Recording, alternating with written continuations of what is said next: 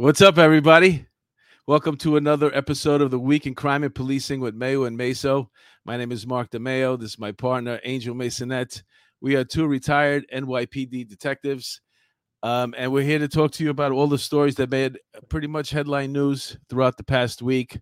Some of it's, uh, you know, local news here in New York City, where we where we live. Even though he doesn't live in New York City, you live all the way. He lives. Uh, what do they call? up what do they call that up there? My location, God's Nah, country. God's, God's country. country. God's That's right. country. That's where he lives all the way upstate. God's country. Hello, everybody. Yeah. So, um, uh, if you don't remember, last Thursday, I had uh, we were supposed to do a show, Angel and I, and he banged in at the last minute. I took an e day. I took an e day. Something came up. Is everything okay? yeah, everything's good. I just had some personal uh, affairs I needed to attend to, and they overlapped with the uh, time of the show, and actually the whole day of the show. So, um, but everything's good, thank God. Yeah, I got to tell you, man. Um, doing the show alone is interesting. You should give it a shot one day because it's an hour. Just You know, feeding you of the, uh, the you're thinking, like, how- yeah, I listen. I, I could do an hour on stage telling jokes, um, but for some reason, and these are all stories that I put together, kind of sort of like within three or four hours, and I try Right, to do right, as right. much reading on them as possible, so to carry it. But you know what? I I I, I always dismiss, and I don't think about it in time, is that I have the people that are in the chat to bounce off of, and it's almost like Yeah. um, you know, it's me, you, and we we have the people in the chat, and each one of them is is uh their own personalities, and they add to the show, and it's so great having them. So why don't we say hello to the people that have joined us in the chat tonight? Okay. You can start it off. PJK, good evening. Little Mermaid, hello, darling. How are you? Thanks for coming on. Uh, Ruth Ann Griffin, hello, Ruth. Kim Alliston, hello. Uh, go ahead, pick it up, Mark. Well, uh, what is? Louisa said? What does Louisa say? She said, "So excited for Mondays with some of my favorite guys, Mark and Angel. Hi, everyone." And when she said, when when they say hi to everyone, these people that are in the chat, they're friends with each other. yeah, they get say hi together to every other. week, Yeah, yeah, yeah. and it's nice. And sometimes they have their own show going on in the chat that I'm not even we're not even aware about. Ruth Ann Griffin, she says hello, hi, Mark and Angel. Um, Jojo up, Joe. London, London girl, Girl. across the pond. Hello, hello, hello. Thank you, September 11th stuff. Thank you. Thinking of you. she says hi, Mark and sad time. Angel. I'm thinking of the both of you at such a sad time. Yeah, man. You know what's funny about that that she brings it up is just that um well, I'll say it in a second. Just let's say hello to Peter Pranzo too. What's up, LT? What's going on? Who else we got? Kathy Bates. Hello, know, Kathy. London London girl, Nikki Bella. Raquela Pranzo. Hello, ma'am. How are you? She hates when I call her that. Hello, beautiful. I don't want the lieutenant to come Oh, me. wait, so- it was their anniversary yesterday. Happy What? anniversary. Oh, God bless. The Peter- And Raquel Pranzo, Mm. one of the best couples I know or The and, best, and ever met. Beautiful Girl, people. Girl Friday. Hello, Nikki Bella. You know what they say? They say don't forget every every year. Never forget. Never Mhm. forget. Isn't that what they Mhm. say? Never forget. Yeah. So I work in a building part time. Uh, well, not really part time, full time. I say part time, but uh, I, I work a lot. I do comedy, all this. I'm a busy guy, man. I like to stay busy. But anyway, Keeps you young and beautiful. yeah, never forget, right? I worked a double yesterday. I worked from like 7 8 7 30 a.m. to like midnight. Not one person Sunday. not one person said to me, Hey man, you all right, man? I know it's 9-11, man. and they all know that I was a cop for 20 years. Never forget. Everybody forgot already. what are you talking people- about? Not one person. I must have seen 300 people yesterday. All of them People knew I was a cop. And not People only that, forgot. but nobody even Mm. mentions it, even not knowing I'm a cop. Like, oh yeah, today's a solemn day, whatever. We're gonna go down. I never, I didn't hear one person say we're gonna go down to the memorial. Nothing. They should make it a uh, federal holiday, right? I mean, I think. Well, that would be a day people would, rem- yeah, that that way they could remember. Yeah. Yeah. But yeah, yeah, nobody remembers. No, but I'm telling you, man, it's the weirdest thing ever. Never came up once. I had to bring it up. Yeah. The guy that I was working with. S. Rodriguez. Hey, everyone. Angela Gallagher. Hello, all from Texas, the free state of Texas. Yeehaw. Lorna McKenzie. Julie La Rosa from Canada. Hello, Julie. Uh, who do we got? Who else? I think the Ted P. What's up, Ted? Follow what is it? Follow the follow the grain in your own wood. It says I remember. yeah. That's pretty cool. Follow the grain in your own wood. I, I can't even say it, let alone think. I'm trying to think about what that means. Follow the grain in your own wood. Eh, In, the only in Spanish, we say cada mono son con su guineo. That's what my grandfather used to say. Oh, so that uh, so every monkey for his banana. Every monkey has their own banana. So Oh, cada okay. mono con su guineo. Yeah. Oh, yeah, Everybody's yeah. their own. Everybody's their own little world, you know. Look, boxing MMA. Uh-oh. 365 is on the air. Uh, uh, Angela Gallagher. All right, yeah, I know you guys remember. Of course, you're gonna remember Bobby Swift because you know Now we swear. we're people with uh, we're good people here.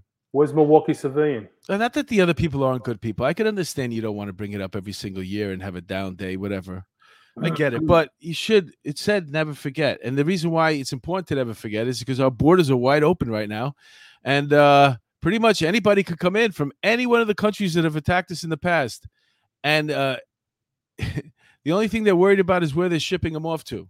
Well, the hijackers, uh, um, the 9/11 hijackers, use the same loophole that is now affording these people uh, uh, the opportunity to stay in this country. They're taking advantage of the same loophole now. So, not to say that everybody crossing the border is a terrorist, to your point, but Mhm. they they uh, exploited the same loophole to stay in this country past their they overstayed their visas, and then they F- uh, Phil- uh, committed terrorism. Go ahead. Phil- Philadelphia is the next city supposedly that uh, Texas is going to be dropping off Oh yeah, migrants too. Yeah, so they're basically yeah, they deserve prepared. it. Philly, Chicago, Cleveland, Detroit, Chicago took their migrants and they shipped them out to the suburbs. Not for nothing. That's awesome. that Lo- Lori Lightfoot, man, I got to give it to her, man. She don't she's give a real. she a don't give up. She She's a real don't give up. Like she's Yeah. she's operating in her own. She's a real piece of universe, shit, man. man. She really is. And that's an insult. That's an insult to pieces of shit to compare her to them. It really is. Yeah, yeah, yeah. I like listening to her talk, man. She says some crazy stuff, man. she Um, said uh, uh last year she said she would only talk to uh black reporters. She wouldn't talk to white reporters. Remember that? Yeah, well, that that cuts it down significantly. Basically, you're, you're going to be talking to maybe one, if you're lucky, every other day. Oh, yeah, So yeah. uh, that was kind of off the cuff. That's what the show is, police off the cuff. That first bit we just did right now, not a bit, but it's just talking about that. We we didn't prepare that at all, but this is something we prepared. New York City police search for a man who forcibly pushed a 77 year old lady to the ground. This is what happened. Okay, this guy, uh, the guy that you see with the blue uh, sweatshirt, he's um. You know what? I'll show you the video. I got the video. Why don't we show the video? let's go to the videotape. Let's go to the videotape. This takes a. Power. Okay, here we go. This is interesting. Savages, yes, I like it. Uh, This isn't so savage, but it could show you what happens even with a harmless act like shoplifting. Brazen shoplifter knocked a 77-year-old woman unconscious while fleeing a Manhattan Barnes & Noble on Saturday, getting away with nothing but $35 in Funko Pop toys, according to police. Store workers spotted the thief snatching two of the popular action figures from the 17th Street retailer near Union Square. You see him running, right? He's just running to get out. him, But that lady said. walking in, The unidentified elderly victim was entering the store when the fleeing brute smashed into her, shoving her to the ground and knocking her unconscious, according to police. The woman was rushed to Bellevue Hospital, where she is listed in stable condition with a head injury. Police released video footage of the suspect Sunday, saying he fled south in Union Square then turned east onto East 15. So there's a couple of things, right? Can't hear you, buddy. there you go. Oh, go. there you go. There you go. Um, why wasn't uh, race mentioned in the headline? Because there was a white woman who was shoved to the ground, and the perpetrator looked like a brown person. Why wasn't the race mentioned? Because whenever a brown person is attacked by a white person, whether it's intentional or by accident, the uh, news media makes it an issue. Can you Yeah. explain that? Well, what I can tell you is that whenever they don't mention the race, if you got a half a brain in your head, you can almost deduce, oh, must be a person of color, because they didn't mention because if they if they're white or Indian or Chinese, they're gonna mention it. Yeah. But this this the reason why it's not a major news story, uh, except for the fact that you know this is um, something of the lawlessness with the bail reform and people shoplifting and just feeling like they can go into stores. Now, most stores in New York City, especially for some reason, the high end stores, they don't go after. We we showed a video last week, two weeks ago, about that, that security guard that was just standing there like this while they were just running out. He wouldn't even look at her because he didn't want to have to. He was uh, like- to- he was just looking over here while they're running out with thousands and thousands of high end, uh, uh, whatever it was. And here it was, These things cost thirty five dollars, bro. This is what it is. This is what this guy was stealing, right? yeah. Mhm. I guess he Yeah. sells them in the street. If they're thirty five dollars in the store, maybe he gets twenty bucks for them. How So these are all? Marvel. These are all Marvel figures. no, right? no, these are they, they have a, a different line for each one of Right, those. right, right, right, right, right. Well, I'm So- done. On a side note, I'm done with Marvel. I will never watch another Marvel movie again. But that's All right, that's we'll go into that. Well, I'll, ask you why in a second. But that's the Marvel ones, and this is like one from uh Ooh, Toy that's Story That's another 4. one. I won't watch that either. So Come on, bro. That's the best. One of the best movies ever made. What are you talking about? You're not gonna watch that? number one was good, but everything after that is. Oh yeah, I mean that's it. That's it's, the number one is is beautiful. That's a Yeah. that's a well, pure- listen, Maverick, Top Gun Maverick was just as good as the original. I haven't was- seen that. I haven't seen that. But now we're going from animation to to uh, Wait, uh reality. my movie. point is, it was one of the sequels that really lived up to the hype. You know why? Because there was a lot of toxic masculinity and love of the United States in Top Gun Maverick. And Oh, I uh, gotta check it out. so well. I, I definitely have did to so check well. it out. It wasn't woke. But Yeah. oh, I sh- so we saw the video. But the thing is, okay, here's my point with the shoplifting. is just that because we um I'm like a you know- Squirrel. Squirrel. ev- everybody's getting away with the shoplifting, right? Right, and it's like, what's the big deal? Yeah. You know, what's the big deal? Especially this guy, 35 bucks. Why are we stopping him? Apparently, Barnes and Nobles has a different policy with the security guards. They actually let him do something. So he kind of try to, you know, uh, uh, corral him, dodge him up. He And did the Gary, he did the Walter Payton. They did like a football play, right? Right before the exit. But the the only person that got uh, that got hit was the old lady walking Was through. Gertrude was Gertrude Yeah, yeah. walking in. See, and that's the result of somebody Mildred. shoplifting. That's the result of chaos. That's the result of Mhm. Law enforcement not being able to do their jobs. And even if they do their jobs, they're going to be let go to do it again. So this is a result of it. Everybody's like, "What's the big deal of shoplifting? Why do we make a big deal out of it?" We make a big deal out of it because like this could happen. Seven year old, this lady's walking into a store, she gets blasted. Listen, how many times does shoplifting turn into assault, which turns into a robbery, which turns into something worse, right? Mike You Brown know- in Ferguson, he was shoplifting in the store before he ended up having the encounter with the officer and you know fighting, uh, trying to kill the cop, and ended up losing. So, I mean, You it know, always go bad. it, it could go very bad, very, very Mhm. bad. It could go so bad, and you never know which side it's going to go bad on. Because check this out. This is Gibson's. It's a bakery. I'm showing a picture of uh, the front of a bakery. Gibson's Bakery is located in Ohio. Um, it's a college town where Oberlin University is. Now, the reason why this is important is because uh, Gibson's Bakery won a settlement for $36 million from Oberlin College. Why? Because three kids came in there one night. Um, they're on the lower left, the shoplifters. What? We're on a shoplifter uh, vein right now, talking about that. So these three shoplifters on the lower left, they came in there. One person approached the person at the counter with a bottle of wine. He tried to get wine, was denied because the ID was fake, and then they took uh, some wine on their own and ran out. Well, the boy whose name is uh, who was the son of the owner. Now, mind you, when I let's go back to Gibson's, okay? Just a little history. This is a bakery that's been in that town for over a century. Eight generations of family.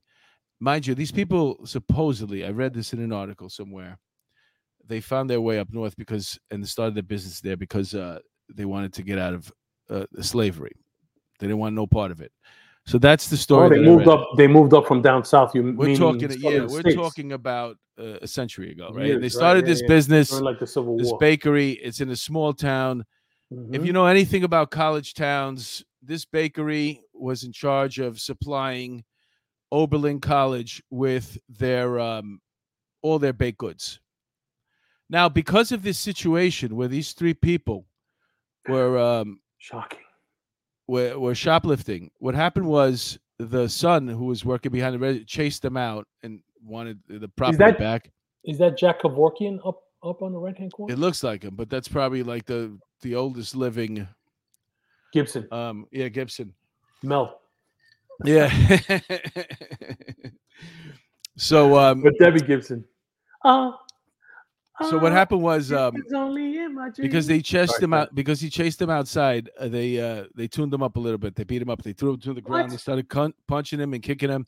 The police arrived and they arrested those three people that you see once again on the lower left there, What? and they charged him with shoplifting and assault and all these other things.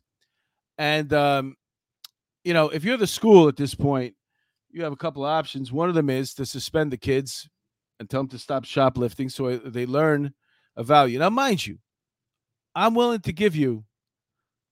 These are college students. They shoplift. They they they have no money up there. They're away from their parents. They go through, you know, like you get you send them 500 bucks to go up there with, and they go through that in the first week, and then the they rest gotta of the buy month, weed. They need money to buy weed. they're man. starving for the rest of the month. Everybody's starving. They buy weed, then they get munchies, and they have to go to the bakery.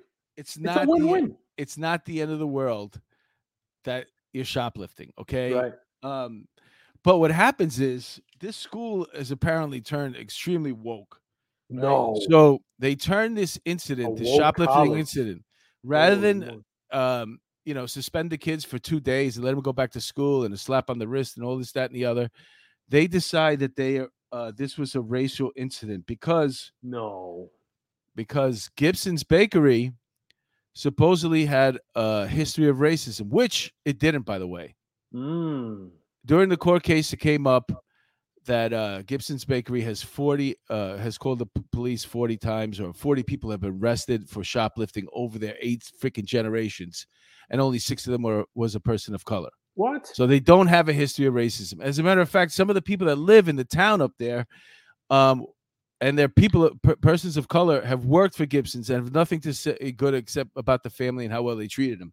But for some reason, um, the teacher, the professors there decided to uh, to rally, to rally up the troops, the kids in the school, and they decided to protest and hand out flyers and uh, started de- uh, defaming the business, saying it was racist, this, that, and the other Love it. and there's a lot of little steps that go along with this case but at the end of the day um this lady that's on the uh, lower right there uh the bully Oh, dean Go what is her name her name is meredith uh raimondo she was the dean Karen. of students and listen i get it you know you want to protect your students this that and the other um but she's basically responsible for costing this school 36 million dollars. Now i never heard of oberlin college. It's not ucla 36 million dollars might just be what they have in the coffers. Okay let's say they have a hundred million dollars. What's a coffer? Well the money that they keep all their money in the place Wait. they keep all their money in The money they keep on. Because I know pla- what a I know what a kefir is. I don't know what Uh-huh. a coffer is. a coffer You Okay. put your money in the coffer you never heard of that No, never. Hold on, because we got we got like it's a little bit uh, bigger than a coffee can. We Let's got go- a we got a let's love go- story going on in the chat. They're not even fucking paying attention to us. They're having a Go love ahead. story about Israel and traveling and traveling and all this other shit. They ain't paying attention to us. Let's just stop talking. Let's talk about traveling to Israel. They don't even care. We're wasting our breath. Who's this? Well, listen, we have a show to put on for all the other people that that that bother to tune into it. Believe it or not. So I can't even tell you. This is one of the stories that makes me giddy. Not only did they have to pay. Oh, look at this Milwaukee Civilian. Oberlin is an elite college that has an endowment of $936 million. Okay, so well, listen. No matter what, thirty-six million dollars is still thirty-six million dollars. Ashtray money, man. That's ashtray money. Yeah, but this, le- you know, what's funny is that these people continue to be hired. Can somebody tell her she left her lips at home and she's got to go back and get them? You know, like I said, I get it. They're trying to do the right thing, but it goes so. they- wait, wait, hold on. What do you get? What is she? How is she trying to do the right thing? If you want to protect your students, you give them a course on how not to be a fucking criminal and go into a family-owned business and fucking shoplift. She wasn't trying to protect the students. She was being a rabble-rousing bitch, and it came back to bite her in the ass. I believe me, I, I agree with you. What I'm saying is that if you think about it from her point, she's probably trying to protect the students against racism and all this shit. No, But she was completely wrong, and she started a fight. And I read another uh, another article that these these brown kids. She's these people go up uh these these kids go up there to school you know and they're from the the big city whatever and they're these uh they're these woke kids and they, they you know they go to this small town with nothing to do and of course they want to rabble rouse and get get some shit popping off and start some stuff it costs. She's probably she was probably playing skelsies with them in the street. It cost dice, playing 36 quarters, million dollars Playing imagine you had just imagine you had an employee that cost you 36,000 36 million dollars If one of my employees cost me thirty six dollars, they're getting fired. I don't want to spend pay more than I have to. That's a lot of money, man, for for for, for just the stupidity behind this. This could have been so squashed, like Go woke and go broke. They probably, if the students would have apologized and wrote a letter to the freaking thing, Simple. um, yeah, they, they would have squashed it. That's it. That's it. Well, But it- listen, everybody wants to declare themselves the savior of the poor, marginalized people of the inner city, right? Everybody, uh, these limousine liberals who leave and go and go in their cars up to their house on the hill, they think that they're going to save.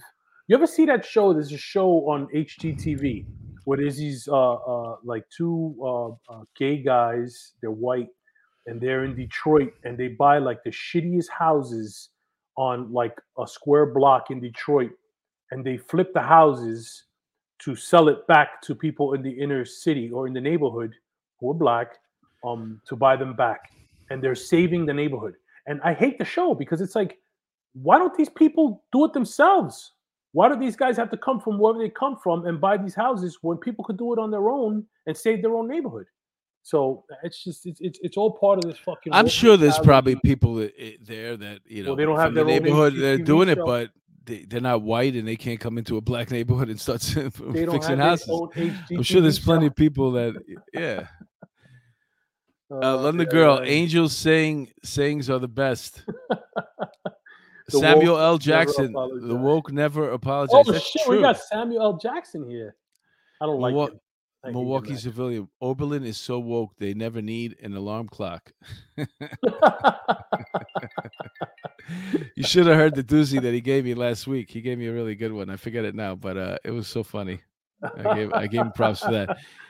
Um, so let's let's keep the show going here. What else do we got for you?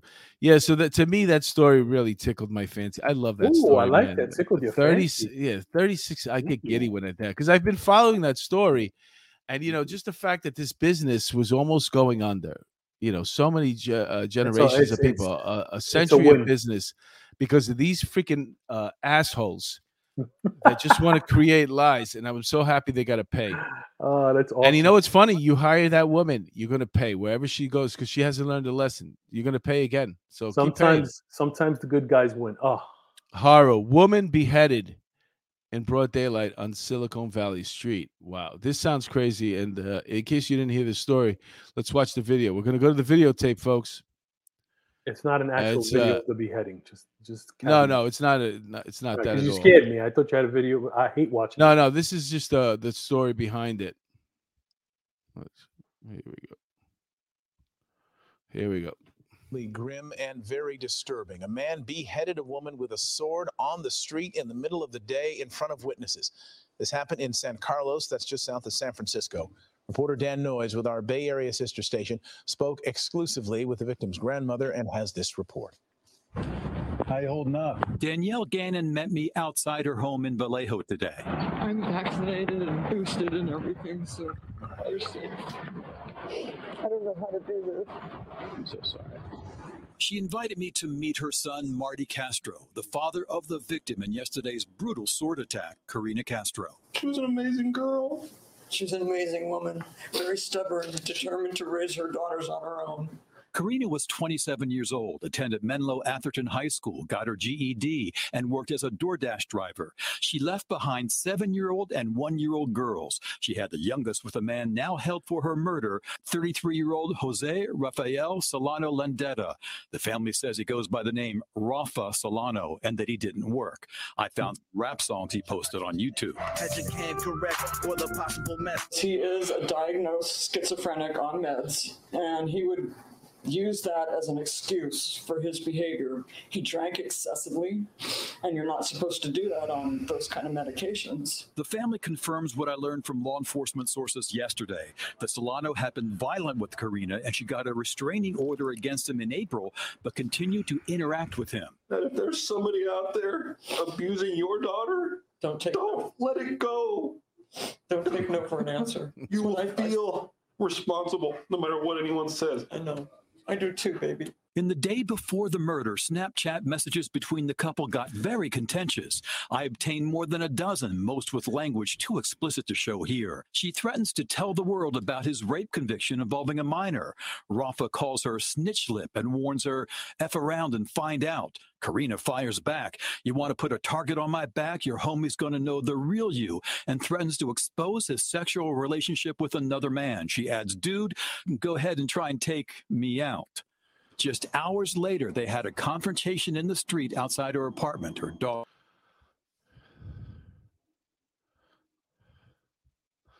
and he beheaded her. So, uh, first of all, my my first observation is the dad, right? The, the mom had a deeper voice than the dad. Then- He's upset. no, I know, He I know. crying. What's the No, matter he's with you? upset. Um, it's it's a horrible situation, domestic violence. But th- Listen. there was listen that interaction there over the um, Snapchat. over the text messages. It's that or Snapchat, whatever it was. Um, Yeah, with Snapchat. Yeah. that's it. It's an interesting scenario because you're saying a lot of stuff there to a person who's crazy. That that you know you're in a relationship with. Like um, that's not that's not a good idea, man. So one thing that struck me about what the father was saying was that he says that he blames himself that if his if your daughter's in an abusive relationship, you know, um, get her out of it. Like, you know, I get his point, but at the end of the But day, how? right? At the end of the day, if she's if she decides to be with an abusive man and you know you try it's like it's like an alcoholic right or a drug addict uh, they're not going to get help if they don't want help so if she's staying with somebody who's abusing her and had a child from this savage um you know how's he going to get her so i understand that he's upset and he feels guilty but in reality um you know what could he do you can't get you can't she's a grown woman 27 years old you can't get her out of a relationship she wants to be in regardless of how abusive it is Yeah, I mean, there's a, there's a huge difference between somebody who has committed active violence, done time for it, yeah and somebody who thinks that they can commit active violence or are Mhm. tough. We, we place these veneers on each other. You know, I always think about robberies because we used to investigate robberies and how tough we all are when we leave our house. And then all of a sudden, somebody we don't know comes up to us and produces a weapon and, and demands our money. And we, we, what, all the toughness is gone. What did Mike Tyson say? Everybody's Yeah. got a plan until they get punched in the face. Yeah, I mean, if you know you're dealing with somebody who's freaking a psychopath, man, Look what who's got uh, a look- history of it. Look, at the um, chat. Little Mermaid. My cousin was shot and killed by her kid's father in front of her house. He was crazy, jealous, abusive, and all that. She left him months before the horrible incident, and he just couldn't take it. I remember that story. It's horrible. I'm sorry that you that your family went through that. It's again, right? I mean, you know, it's, how do you get somebody out of that? Also, too, it's like when you deal with somebody like that. I don't know if you ever get out of this situation. You all you do is buy time. Especially if you have a But- kid together, because now Yeah, you're, you, gonna you, to deal you're with this just basically buying time, un- and hopefully something happens to them in the meantime. They get arrested, or for something takes them out, of the, eh, they fucking get killed somewhere else. But you don't know what to do because you're scared to death. I'm dealing with a psychopath. Yeah, that's horrible. That's a, prob- that's a horrible yeah. story. it's it's horrible it's horrible and then you know this guy it's just it, yeah it's it's freaking crazy man i i just you don't know what you're um, dealing with you want to deal on that level with those type of people man So I saw something. So Samuel L. Jackson says, "Never threaten a schizophrenic who drinks. A great way to stoke paranoia." Yeah, especially if he was drinking and taking meds together. Yeah. well that's what the father said yeah he Right. said, Yeah. Yeah. Yeah. the father said he was taking a lot of drinks Right. Right. Why you gotta fucking make fun of his voice? What's the matter with you? she had a much deeper voice like she was like yeah he was a bad guy like, yeah he was drinking a lot and he shouldn't be drinking all those medicines Oh my god, that's fucked We do comedy here, man. That's that's a with you? joke. If I feel if I'm scared to do it, I know it's funny. You're like, uh, what's his name? Um, the one who got canceled and he just came back. The only difference between this show and every other freaking police podcast is the fact that I'm funny. So fuck it, let's do it, man. Got- can't be scared. Funny looking me, and you're funny. what are we doing, man? Good What- combination. uh, oh, listen, uh, didn't I talk about this a million times? You did. You're clairvoyant. Can you tell me? Can you tell me the numbers to the fucking mega? Because you, you're clairvoyant.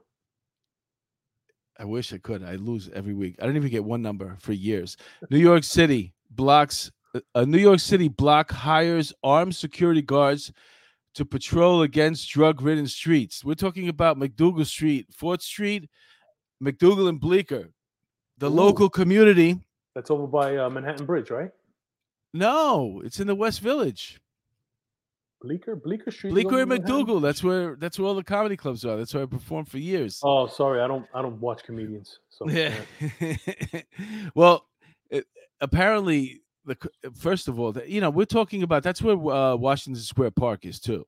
Oh, a lot of drug we're talking about there. a lot, you know, twenty four hour a day traffic. People come there, People like you know, the they hang out there. It's like Pelosi's district and in it- San Francisco. People it's, in um, the street. the property value there. I mean, I remember I used to do a scene with this uh, lady who was in my acting class, and she was a professor at um, NYU there, and Mm. um, She was woke. she had an apartment right there. Look, oh, just basically overlooking Washington Square Park, and I was like, man, this is amazing. This is housing for. Wait, wait, wait. prof- How did you get to her apartment? Well, we were doing a scene together. Oh, what kind of scene? Can't, uh, you know, an acting from my acting class. Was it the casting couch scene? No, no, no, no, no. It was very, everything was up on the level. She was married. She's a very nice lady. Oh, okay. she's a yeah. dancer now. She's still going Oh, she's a dancer. What no, she got dancer? into ballroom dancing, and she's really good at it. You continue. You keep stop already. because this You're is a real person home. I'm talking about. but anyway, you know, this value and these people that live there, they all live, they're probably all woke. And now you got to live it. This is this is what you created. This is what you keep voting for. shitting in the street. Yep. So um so they have to hire their own security, which by the way costs somewhere in the neighborhood of eighteen thousand dollars a month. Now, it's probably not even that expensive if you spread it out between everybody that lives in the neighborhood, but it's basically just people that own businesses there, Mm. you know, that they're chipping in a couple of grand a month just to to have this security there. And then the diner that's there right on the corner of um I forget the diner's name. I, I go there all the time. It's right on the um, New York Diner. um, where is it at? Uh, Let, I'll, I'll say it's owned by a Greek person. Can I just say that? or, or yeah, or at least it used to be. It originally definitely owned was- by a Greek person. Anyway, they uh they said it doesn't make a difference. You're a They still constantly dealing with the uh, the crazy people. Yeah. There's so many. My point is, there's so many crazy people out in the street right now that these neighborhoods they're going to start hiring their own security. It's inevitable. It's what I talked So about. let me ask you this: Besides walking around and doing security patrols, armed or not, what the fuck are they going to do? I mean, if somebody, Omnipresence. okay, Um, there's cops out there. I mean, omnipresence. So what? Well, in the future, as we go forward and we see the reduction in the size and scope of the police department, they're Mhm. probably going to try to keep all the police department uh, where where most of the crime happens, and that's going to be you you know what I'm talking about in areas in the Bronx, areas in yeah, Brooklyn, yeah, targeted areas. low yeah. income neighborhoods, and the other people they're going to have to supply their own security. So part of wherever you live, there's going to be a fifty dollar a month fee for the security company that they hire to patrol your your neighborhood That's crazy. that's that's the future you know everywhere you're going to live there's going to not only are you going to have to pay for the apartment the the mortgage for that uh, if you have a co-op or a condo the the maintenance but the and the maintenance going to be including private security that patrols outside That's crazy. Well, well, don't uh, what uh, Starrett City had their own like little security force, right?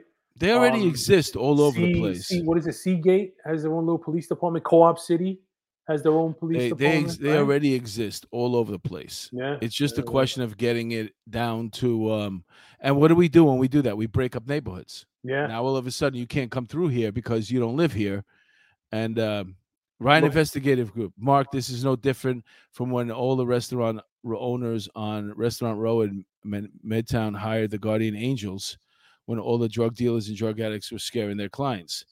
It's not. It's not any difference. But this is going to be a permanent solution, though, for a long, long time.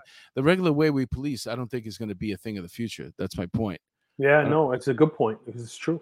Yeah. I don't think we're going to have the police department doing patrol. I rarely ever see a foot post anywhere, and I work in Manhattan uh, almost every day. Um, once in a while, you see see a cop on a foot post, but it's rare. Well, they don't have enough manpower. You, you if you have so the three four on a four to twelve is putting out four sector cars. That's incredible for the three four. That's it's it's ridiculous. So how They you should gonna have six at least seven. right? And they're putting out uh, four. So how are you going to have cops walking foot posts? They don't have the manpower, and this is all because of these stupid mandates. Uh, um, one of the girls that I'm friends with on Instagram, she's on the job. Um, she's five months pregnant. Uh, she's got three years on the job. She didn't want to take the vaccine. They fired her. She got fired yesterday, or today, effective today. She got fired because she won't take the vaccine because she's pregnant. They fired her. This Adams is is is is getting. He's continuing with this mandate. Right. We had 200 cops two weeks ago that already got their uh, religious exemptions uh, denied. Um, over 2,500, almost 2,500 cops have left the police department since January 1st this year. Um, when we got on the job, there were 37,000, 38,000 Yeah. cops. It's down to like 32 or 31. It, it's not, there's no way that the city, could, to your point, there's no way the city can continue like this. There's no way. There's no way. And it, and it, and it bothers me when people say, well, the cops shouldn't do shit. Just put their blinders on. And that's not why cops take the job. You can't just not do shit. I have my in-laws still live in the, in the Bronx. My aunt still lives in the Bronx. I, got family. My daughter lives in Upper Manhattan. I don't want the cops not to do shit, but they have to back the police and they have to keep the police here, and they're not. I I believe that the precincts will still be there. Oh, I'll what- be- oh, of course, yeah, The but, precincts will still be in their area, but what will happen is this private security. Whenever they apprehend somebody, either they'll call a sector car over, or they'll bring them into the station house, and then they'll process the arrest there. And uh, all these neighborhoods, they're going to have their own private security It's and the only people that are going to be basically policed by the New York City Police Department are going to be the really, really bad neighborhoods. yeah, And part of that angle is, uh, well, they can't afford their own police, and also too, you kind of sort of keep them in. You don't let them come out. You enforce the laws and boundary, kind of sort of like contain them. Because look at what's happening with uh, congestion pricing, and now you have your own security. Um, if you don't belong in the neighborhood, why are you here? yeah. Do you know what I'm saying? And then the then the security is going to be accused of profiling, and then they'll get rid of them. too. But they're only indemnified for a million dollars. yeah, so So you could sue them. They yeah. could shoot you dead. And they're, they're each each security officer is only one million dollars. It's the most you'll get. You're paralyzed because you got shot by private security. It's a million dollars. That's it. Wow. That, That's that's crazy. that's I'm just talking shit right now, but that's that's the way I figure. No, of uh, course, I it's gonna go. Yeah, yeah, yeah. All right, here we go. Uh, deranged Upper, Upper West, West Side, Side. machete slasher. This is a woman, by the way, uh, schizophrenic woman, crazy woman. She's finally held on five thousand dollar bail in concierge attack. Five hundred thousand dollars bail. That's the concierge sitting there with a blow to his head. The cop putting applying pressure to his wound. Um, I work as a concierge part time in the city. We mentioned that earlier, and um, it's interesting because you know basically you're like uh, you're ba- you know you're, you're like a sitting duck there. You're sec- you're security, but you're not security. Uh, you got to make sure that nobody who's sup- not supposed to be in the building is is gonna go and take the elevators up to whatever floor you know you know Right, you know. right, right. And I got to tell you, I stop people almost every day. Wow. My man, where are you going? Oh, I want to use the bathroom. This guy came in. He wanted to use the bathroom. I'm like, I want to take a shit on the tenth floor. so. I go to him like this. I'm like, yo, come over here. I said, there's a bathroom right across the street. This is a residential building. There's no bathroom. Just go across the street. I sent him to Lenny's, language. But the thing is, is if you're not paying attention, these crazy people. Uh, this this is the funniest story. This is the one of the funniest things I ever did in my life.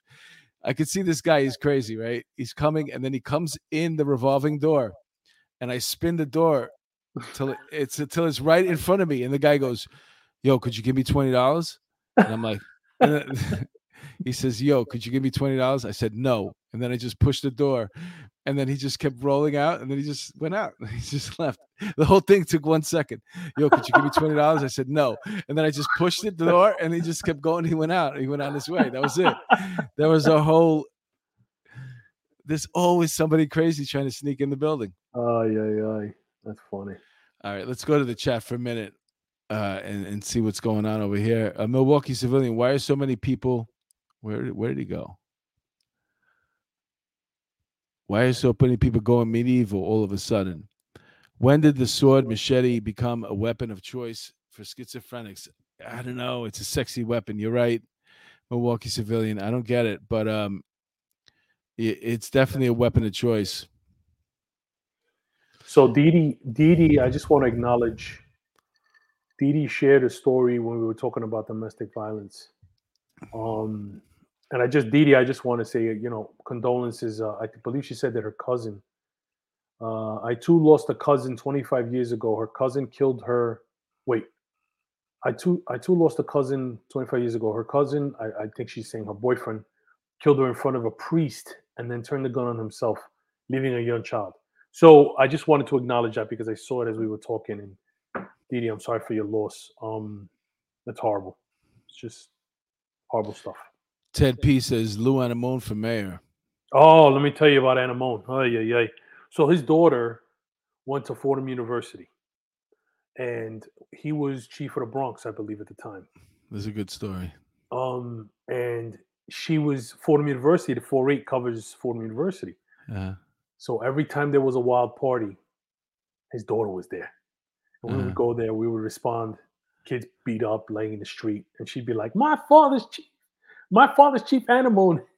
I'm gonna Yeah. call him, and we just fucking leave. We wouldn't even do anything. We'd leave Yeah. these poor fucking kids in the middle of the street, bloody messes. But let me tell you one thing about that guy, he did not take any shit. When whenever stuff was happening, he would call aviation, K9, uh, ESU. Anytime there was like people would throw shit off the buildings at us, eh, he would have maneuvers. It was crazy. He was he was good. He was a good guy. he's been a frequent guest, and I know he was just on, he was he was on with Bill recently. Um, I can't think of a better chief of uh, for Yeah, the department, especially now. I mean, I know he's he's not the same. You know, young. You know, it's it's tou- it's a tough job. It's like you know, Yeah, yeah, yeah. man, the way he was, man, we could But sure his, we could sure use that now, man. his daughter saved a lot of uh, Fordham University kids from getting in trouble. Uh huh. yeah, she's a good kid. She's cute. Phil Leo, knives don't jam. That's true. Don't need be to be rolling. Can inflict horrific, uh, rapid, Rapid deadly damage damage, even in action. untrained civilian without Filipino. Uh, you know what? I actually took Kali, and uh, I'd like to think that I'm No, proficient. No, I, I, Why I like lying? I like to think I not only did you I take lying? not only did I take Kali, but I also took a special lesson with um Steven what's Seagal? No, better than fuck Steven Seagal. Hey, This hey, guy- whoa, whoa. this guy Anybody ever see see- Bobby Lupo? Yeah, well, in that movie, do you remember Sticks? Yes. The guy who Anybody uh, know who killed Richie? the guy who was Sticks. Get him was- Sticks, and then he, he breaks was- the, the Q tube. Yeah. That's was that Dan- Mark that was Mark for Death or Out to Kill? No. Uh I think it was Out to Kill. yeah, the, well that guy was Danny Inosanto. And I and I took a course with No, Danny Inosanto. didn't. Yes, I yes I did. You didn't stop. I did. I'm pretty couch? You on the I'm casting couch again? I'm pretty proficient in knife fighting. That's all I gotta say. Maybe not now. You're Hispanic, back of in the day. you are. No, I'm telling you, I'm telling you, I love that stuff, man. You like the sharks? I like I like the intimacy. boy. I love the intimacy. So you like stabbing, like stabbing people up close? right in the eye. Look, just so you know who did it. It was Wait, me. and then you It's pull like- the knife. up It's like you know, put it in the- you ever come out of the bathroom and people go, uh, it- you know, like it wasn't me. You ever go into the bathroom and it, and it really smells, but now you still got to go, so you hold it. Now you come out and there's somebody waiting online, and they always go, "It wasn't me. It wasn't me." Like not, I, I, I don't do that. I, I look at you right in the guy, just so you know, I just I'm- blew this bathroom up. I'm the one who did this to you. Remember this one- face. I'm the one who fucking shitted a dead rat out of my ass. Remember this face. I'm the one that did this to you. Oh, yeah, yeah. All right, Out let's go back kill. to the Lovely story. girl says it's out to kill. Okay. yeah, that was a great you. movie. Yeah, yeah, yeah. So was OJ. Ah, Who killed Bobby. Lupo? Who Where killed we? Bobby Lupo? Anybody seen Richie? Harlem robber demands sex act. at knife point, Again, follows victim into subway. again, why isn't the race of the attacker and the victim in the Well, they show you his picture at least. Well, uh, just 23 year old victim was baffling walking, to me. and uh, it's pretty late. It jammed up this thing, but not only did he rob her, he took her iPhone and her whatnots, whatever money. But then he, The he earpods. de- He took the earpods. too. yeah, he demanded a sex act. And uh, this is a, a funny tweet from Tom Verney. Tom Verney's a, a frequent guest on the show here, not only with me, but with Bill and both of me and Bill and the Pats. Tom Verney on Twitter. What's worse than getting robbed in New York City these days? Getting robbed and sexually assaulted at the same time. And that's uh, Tom Verney's tweet there. And he's True. right. I mean, it's like, oh my God, please just Yeah. take this shit. Don't, don't, um, what, Yeah. what do we? Why Did they actually? Did he actually get to assault, sexually assault her, or he just tried to? I think I think uh, they had to go through the whole deal. Oh, shit, that's Look at what is Harlem Robert demand sex act. Um, at knife point. Then follows victim. No, so he demanded it and then followed her. oh, okay. I was I reading hope I hope not. I was reading the fucking article. Why'd you take Okay, it? go ahead. I'm sorry. I didn't realize. Twenty-three-year-old victim was walking. See, but that little thing in the corner. See, that's what I put together on a a knife stitch, but I, I, I didn't realize the whole thing didn't go through on the left. Oh, jeez. We need. We need a tech. Yeah, but uh, see, now here's the problem. You know what happens? We start going back into the city. Look at the picture there of the perp, and now you see the perp walking alongside the victim. Now this is uh, underneath a, uh, a um, construction uh, overhang. Yeah. yeah, and she's walking. He catches up to. her, They start talking. So my point is this: is like you can't even be in a situation in New York City at a certain hour anymore and just walk. The one thing that New York City is so beautiful about is that you know there's so many things going on late night. If you don't want to take the bus, you could take a cab. If you don't want to take a cab, you could walk across town. And now you can't do that. There's too many because savages. There's too many savages in the city now. Too many savages. All right, here's this is a crazy story. Whoa! Las- What's on your mind? look, Las That- Vegas that guy's got a lot. official. Of, that guy's got a lot of shit on his mind. you got a big, big skull. Las Vegas official of uh, accused of killing reporter will remain in office and get paid. So the guy in the bottom left, right? He's a Las Vegas official. He has something to do with property. So if you have a piece of property and uh, it's in escrow or you know the, the decision's not made of who's going to be the future owner of it, this guy was voted into office. That's you know why? Why? Because he, he could keep a lot of files up in his head. Yeah, he lot- doesn't he need a doesn't computer. Need filing system. He has it right up there in his, Old school. in his large fucking cranium. Go ahead. Remember, remember, uh, if you used to play the number back in the day, the number guy, if he was really good, he never would write the number down. He just knew what your number was. That guy You looks know like? Gazoo from the fucking. Yeah, yeah, Flintstones. yeah. But the story gets so much better. So what happens is um, there's a reporter. I had a- I forgot to put the picture of him, but he's doing a story on. com- He he basically does stories on corruption in in Las Vegas wherever he is. But he was doing a story on this man in the lower left about um, an affair that he had with uh, one of his employees, and that story was also leading into some other type of corruption. So this guy, unbeknownst to the reporter, was also a ninja. And that's him in his ninja That's not- costume. That That's no, not that's a ninja costume. That's Well- um, from from uh, what is it? Uh, uh, finish him. What is that? Uh, Mortal what it is. Kombat. That's the that's Yeah, a Mortal, Mortal Kombat. Kombat. Yeah, he's got a, a red. It almost looks like uh, like a construction jersey shirt. he's like a but it's- it's Japanese more than a rice vest. field rice field worker that turns into like a Yeah, deadly assassin. He's got that rice field worker hat on. That one that's made out of uh, what is that? Uh, bamboo.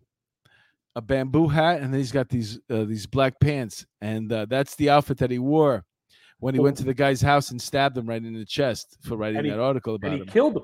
yeah. Oh my god! What making Yeah, fun of the guy's head and he killed somebody? Ay, Well, no, he's guilty. No, that's not the guy dead. That's the guy who killed him. The guy. I know, the big but that's what I'm saying. It's still like uh, it's not the point of the story, even though he has an abnormally huge head. How did he find? That's a lot of bamboo to fit over that head, right? That was actually That's a patio umbrella. That's a like- patio umbrella that he converted into a fucking hat. When you order that hat, that bamboo hat on Amazon, you have to order the double X if you got a no, that big. you can't order the one size fits all. No, no, you got to get the double X. Before we go into our st- final stories, let's uh, take a look at the chat again. Uh, there goes Peter Prenzo. He said the guy was headstrong. And he also mentions that the guy looks like the guy from Kung Fu. He does look like the guy from Kung oh, Fu. that's right. What? David Keith- Keith Carradine. Carradine? Oh, David Carradine. Yeah, yeah. Was it David? Uh, yeah, I think it was David Carradine. Look at right? Ra- Raquel Pranzo. I had an Easter hat like that. You had an Easter bonnet like that. Yeah, it's true. You wore it to Bulbous. the Kentucky Derby. She wore it to the Kentucky Derby. Milwaukee Civilian says bulbous.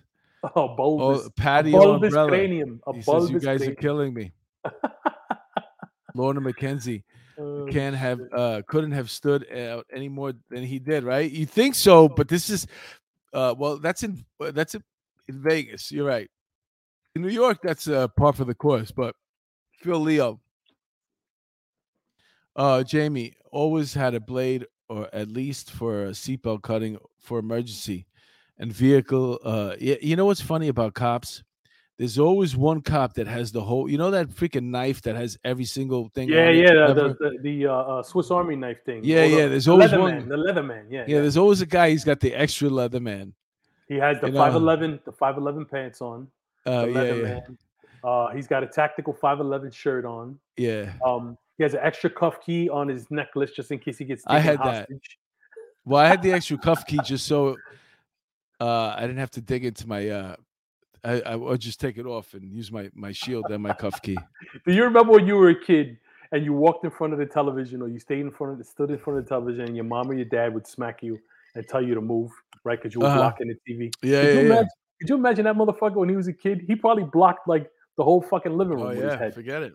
Like, uh, what was that? I married an axe murderer. Remember? Heed, move your head. You're blocking the television. You look like the- egg you know the funny thing is, is look, c- can you imagine who lost this That was my election? That- satisfaction. That's the guy who won. Well, I could tell you who lost. They should put a picture when you vote for who lost. somebody. They should put a picture of the person. Should they? That guy I was never ahead thought of- of that. When you go into the a lot that of guy times was was ahead of the game, man. He was heads Listen, heads and shoulders above the rest of the. when I go vote, a lot of times I don't know who I'm voting for. I'm just like picking. I would like to see a picture of the person. Why can't they show me a picture of the person? what do you mean? Oh, you mean when you're voting? Yeah, like I, I Wait, wait, wait. So, somebody voted for this guy. Uh, w- I'm Did they sure see his I'm head? sure they know what he looked. What did the other person look like? They were probably afraid that they. If I would have looked at that, fucking guy- read that, that guy's head, I'm not voting for him. That guy knows too much. Do you remember when people would come to the door when you would get a call from EDP and they would come to the door with aluminum foil on their head? Yeah, yeah, yeah. Imagine that guy. He would have to use a whole fucking box of Reynolds wrap to cover that fucking head. And listen, I'm 6'5. I got a huge head. That guy has me beat. I don't know how tall he is, but his fucking head is huge. Phil Leo said, "I also had a Leatherman." Guys would tease about, and but always borrowed it. It's true, man. There was always some guy, and you know what? There was always some guy that had the uh, Slim Jim, you know, to to to get you out of the car. Yeah, yeah, yeah. Somebody always had that, like the what was that called? The uh, Slim Jim, you said it. Yeah, yeah. You get Yeah, to get Jim. to unlock if you can't use that shit now. Look at Kathy Bates, what she says. Listen, this is monumental. We should get a drum roll. Kathy Bates, FY Angel, I voted my first Republican primary last week. Welcome, welcome, welcome, welcome, you, welcome, the welcome. Pictures, the pictures would help, man. Welcome to the good guys. I just want to make sure. You're Oh, voting. listen, I want to show you something. Listen, Somebody's we talking we're about your voting. Oh yeah, yeah, I saw that. My voting, uh, scare my yeah, yeah. Your voting Okay. attitude scares me. we got to come to a close. Yeah, listen. On a sad note, uh, fuck, this sucks. This guy um Oh, yeah, is a pitcher turned cop. Dies on his way to a 9/11 memorial. His name was Varvaro. And pitched for the um, Braves he, yeah, he pitched for. Uh, th- hold on one second. I got it all here. The Braves, the Red Sox, and the Seattle Mariners. Three teams, six years he pitched. It wasn't. Mm-hmm. uh He wasn't like some guy who just came up for a cup of coffee. No, yeah, Braves, Red That's, that's Sox, the base. That's baseball talk, by the way. Yeah. So uh, here's a little bit about him, so you can see him pitch, and you can see, man, this guy was the real deal. He was a really good pitcher, man. He made it to the pros. He pitched for six years. Uh, this is him. Um, I think 2011. And look at him. Watch him. How beautiful he is, His man. numbers from Gwinnett, an excellent ERA, and better than a strikeout for He went to St. John's, Yeah, he went to St. John's University. Staten Island. He's from Staten Island. It's all right. Uh,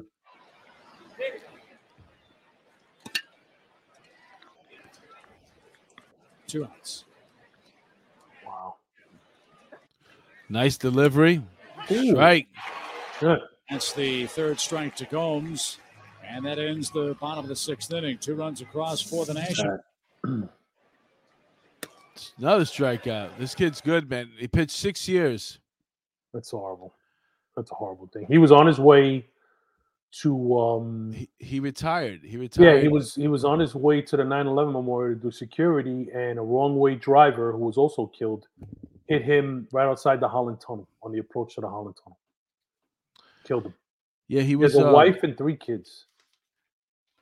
He was a Port Authority cop, That's horrible, man. Horrible and um, he- he retired in 2016 to become Yeah. a, uh, a, a a cop. That's what he wanted to. Imagine doing the two things you always wanted to do in your life. This guy was able to uh, to become a professional pitcher. Anthony Varvaro in the major leagues. You know how hard it is, man. My son was a pitcher, man.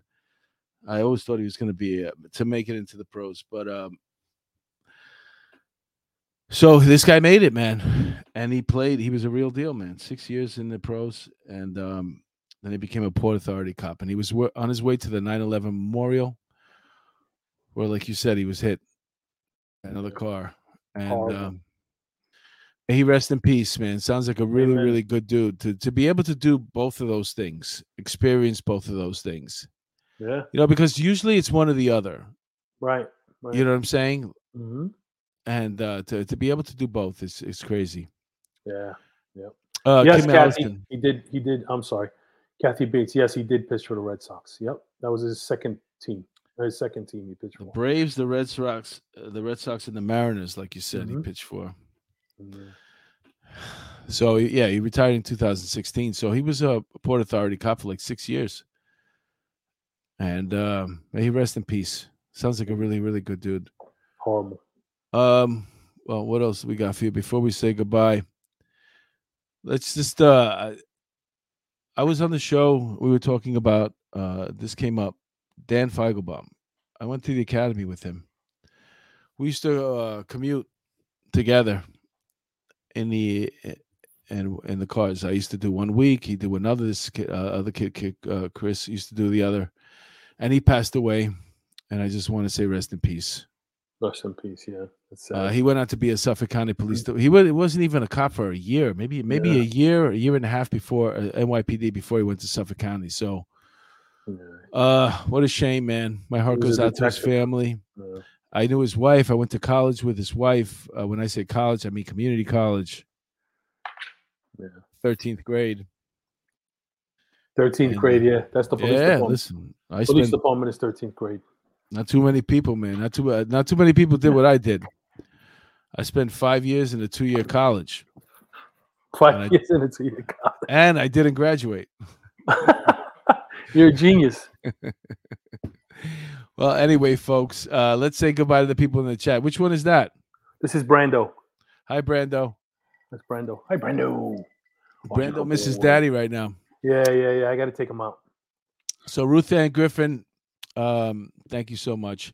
Oh, before also too, before we go into the chat and say goodbye to people in the chat, um, you know, yesterday was 9-11, and I Yeah. told you uh, I was joking around about people forgot. Uh, we all know the people in the chat, the people that pay attention to the show haven't forgotten. If you lost a loved one during 9-11, our hearts go out to you. Um, and this is if they died during 9-11 on that day or if they had a pre uh, they got a, a condition that took them out at a later time because there's a lot of those people too that have passed away from cancer uh 4,000 people have died from 9 11 related illnesses since that day. And we lost 3,000 that day. So the, the amount of people who have died after the fact has actually surpassed the amount that were killed on that day. So, um, and it's continuing. It's continuing. One thing I could say, I'd like to give Kathy Hochul her props, which I never do. She extended the uh, uh, time to sign up for the 9 11 victims compensation uh, till 2026. It was supposed to expire on September 22nd of this year. So shout out to her for doing that. That was a good thing. Yeah she also is getting rid of a lot of the mandates uh, nine um, COVID mandates. Yeah. I mean, is it a coincidence that you know they're loosening up the tightening uh, the, the Yeah. strings right now, right before Right. the November election? Yeah. And she's the cool person. They just got rid of the uh, the subway mandate where you have to wear a mask. They're getting rid of all these mandates here and there, but they didn't get rid of the one that you mentioned the most, which was the freaking firing cops for not getting the That's right. shot. That's right. There's a video of a fireman, really quick, um, uh, screaming about how he could run into burning buildings but couldn't eat at uh, restaurants in the city. It was pretty poignant. If you Google that, you, you'll find it. It's pretty good stuff. Bendiciones. Love you guys. Thanks for tuning in. That's all I got. All right. Well, anyway, we'll say just goodbye to Ruth Ann Griffin, Raquel Pranzo, Heather, whatever. I like that name. Kathy Bates and Axel. William M. Boxing. MMA 365. Lieutenant Pete, thank you. Our friend Milwaukee Civilian, Kim Yep. Alliston, Everybody. Lorna McKenzie, Heather, Dee Kerry McSweeney, everybody. Thank Demi you so Bailey, much. JW. A lot of people, man. Thank you guys so much for uh, for joining us tonight and sitting in with us. And I hope you had fun. DD, JW, all these people. This is cool, man. I really enjoyed doing this for you guys. And we'll be back. Angel and I will be back um, next Monday night. 6 p.m. is going to be our, our new time because uh, Monday Night Football. And I'm hoping to put together a show with uh, myself and uh, uh, uh, one of the best comedians ever, uh, John Maroney, who's law enforcement now, for this Thursday. So we're going to see if we can ro- rope him in. I talked to him about it. He sounds like he's ready to go. So I'll be on this Thursday, hopefully, with a show with John Maroney, and we'll hear what's going on. He's a he's a cop up by you, by upstate now, Okay. but he is a very famous comedian. All right. All right, all right. Thank you guys so much. I had a great time. Angel, all the best, Adios, you too, brother. and uh, let's let's enjoy Monday Night Football. yes, sir. Bye, everybody. Peace.